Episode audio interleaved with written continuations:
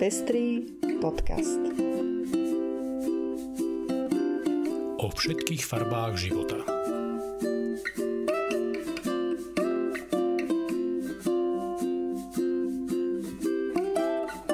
Vítame vás pri 35. vydaní Pestrých správ. Toto sú informácie, ktoré prinášame. Snemovňa reprezentantov v USA schválila zákon o rovnosti. Britský parlament rokuje o petícii za zákaz konverznej terapie – Zákaz konverznej terapie pripravuje aj Nový Zéland. Jan Figel chce náboženské zhromaždenia nadradiť iným zhromaždeniam. Japonské ženy bojujú za právo ponechať si rodné priezvisko. Dúha na hlave Pany Márie nie je urážkou náboženstva, rozhodol poľský súd. Ja som Lucia Plaváková. A ja som Ondrej Prostredník. Nájdete nás aj na portáli Patreon posledných dvoch týždňoch nám pribudlo viacero podporovateľov, za čo sme mimoriadne vďační a tešíme sa, že vám záleží na šírení osvety v oblasti ľudských práv a ochrany menšín. Ak sa chcete pridať našim podporovateľom, nájdite si náš profil na patreon.com. Srdečná vďaka a príjemné počúvanie. Snemovňa reprezentantov USA schválila zákon o rovnosti Equality Act.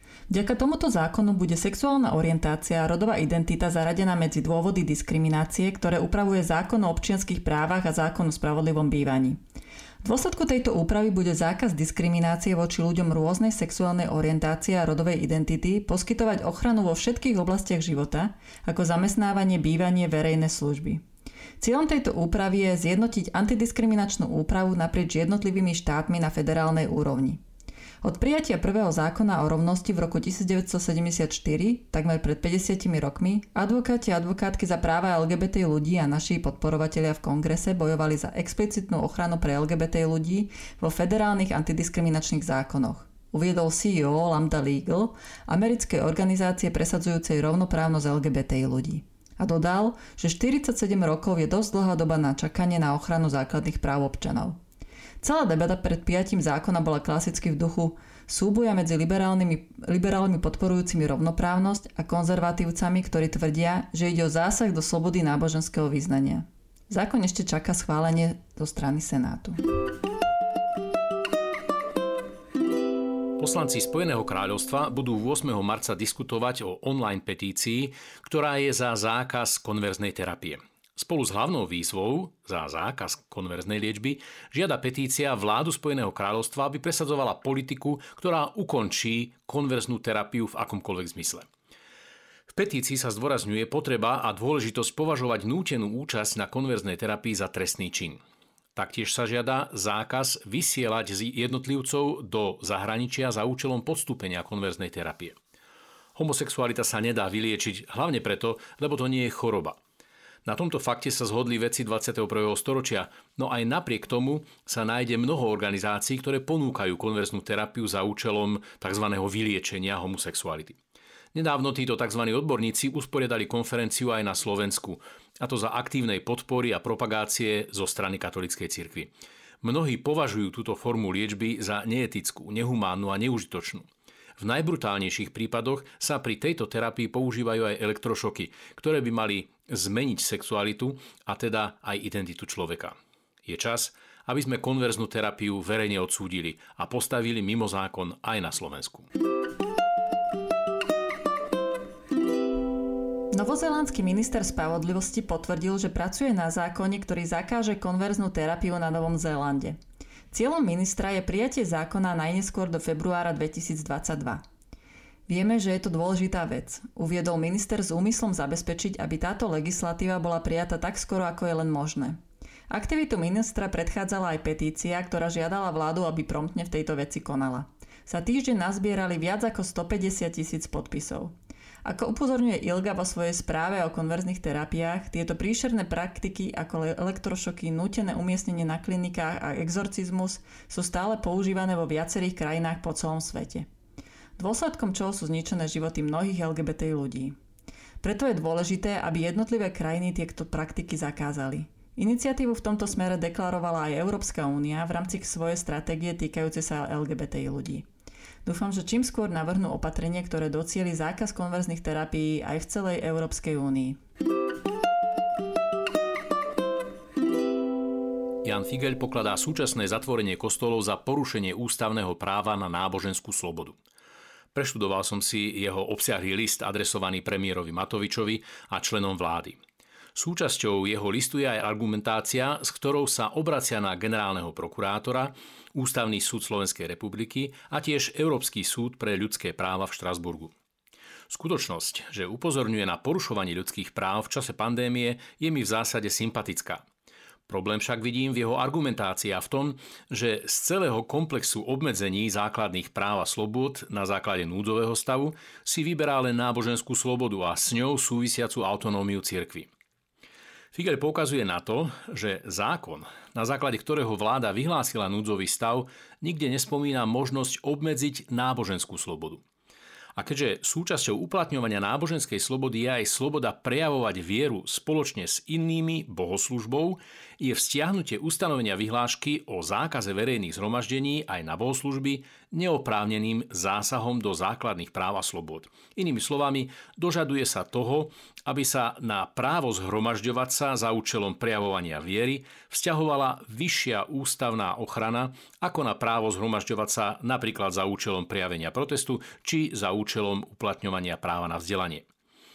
Volať však po otvorení kostolov s argumentom, že zhromaždenia na bohoslužbe majú vyššiu ústavnú ochranu ako akékoľvek iné zhromaždenia, považujem za veľmi nebezpečný precedens. Tamayo Marukava, japonská ministerka za posilňovanie žien a rodovú rovnosť, sa pridala k skupine konzervatívnych poslancov, ktorí bojujú proti zmene zákona, ktorá by umožnila ženám zachovať si po svadbe svoje rodné priezvisko. V Japonsku je totiž nelegálne, aby manželia mali rozdielne priezviská. Zákon z roku 1896 síce nestanovuje, ktoré priezvisko by si mali zvoliť, v praxi však ženy preberú priezvisko manžela v 96% prípadov. V posledných rokoch spoločnosť vyvíjala tlak na zmenu. Avšak v roku 2015 táto iniciatíva aktivistov za práva žien neúspela na Najvyššom súde, ktorý rozhodol, že povinnosť dielania priezvisk neporušuje ústavu. Konzervatívni poslanci, politici a komentátori tvrdia, že povolenie rozdielných priezvisk v manželstve by mohlo poškodiť myšlienku tradičnej rodiny. Rovnako ako mnoho iných japonských žien, aj ministerka Tamayo Marukava, ktorá je vydatá, naďalej v práci a pri bežnom fungovaní používa svoje rodné priezvisko, pričom priezvisko jej manžela používa len v oficiálnych dokumentoch. Je preto počudovania hodne, že, zacho- že sa zachovala tejto otázke konzervatívny postoj a to ešte z pozície ministerky, ktorá má chrániť práva žien a presadzovať rodovú rovnosť. Premiér Yoshihide Suga vzbudil koncom minulého roka nádeje, keď navrhol, že počas jeho vlády bude povolené používanie dvojitých priezvisk. Bohužiaľ sa jeho vláda nezavezala k zmene zákona ani keď v v decembri schválila politiku podpory rodovej rovnosti.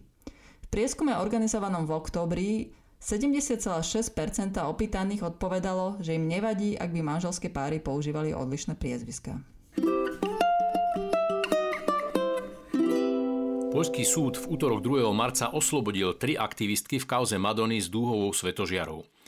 Ženy boli obvinené zo znesvetenia a urážky náboženského cítenia preto, že vyrobili plagáty s motivom čiernej Madony Čenstochovskej, ktorá mala na miesto svetožiary okolo hlavy dúhu, symbol komunity LGBTI.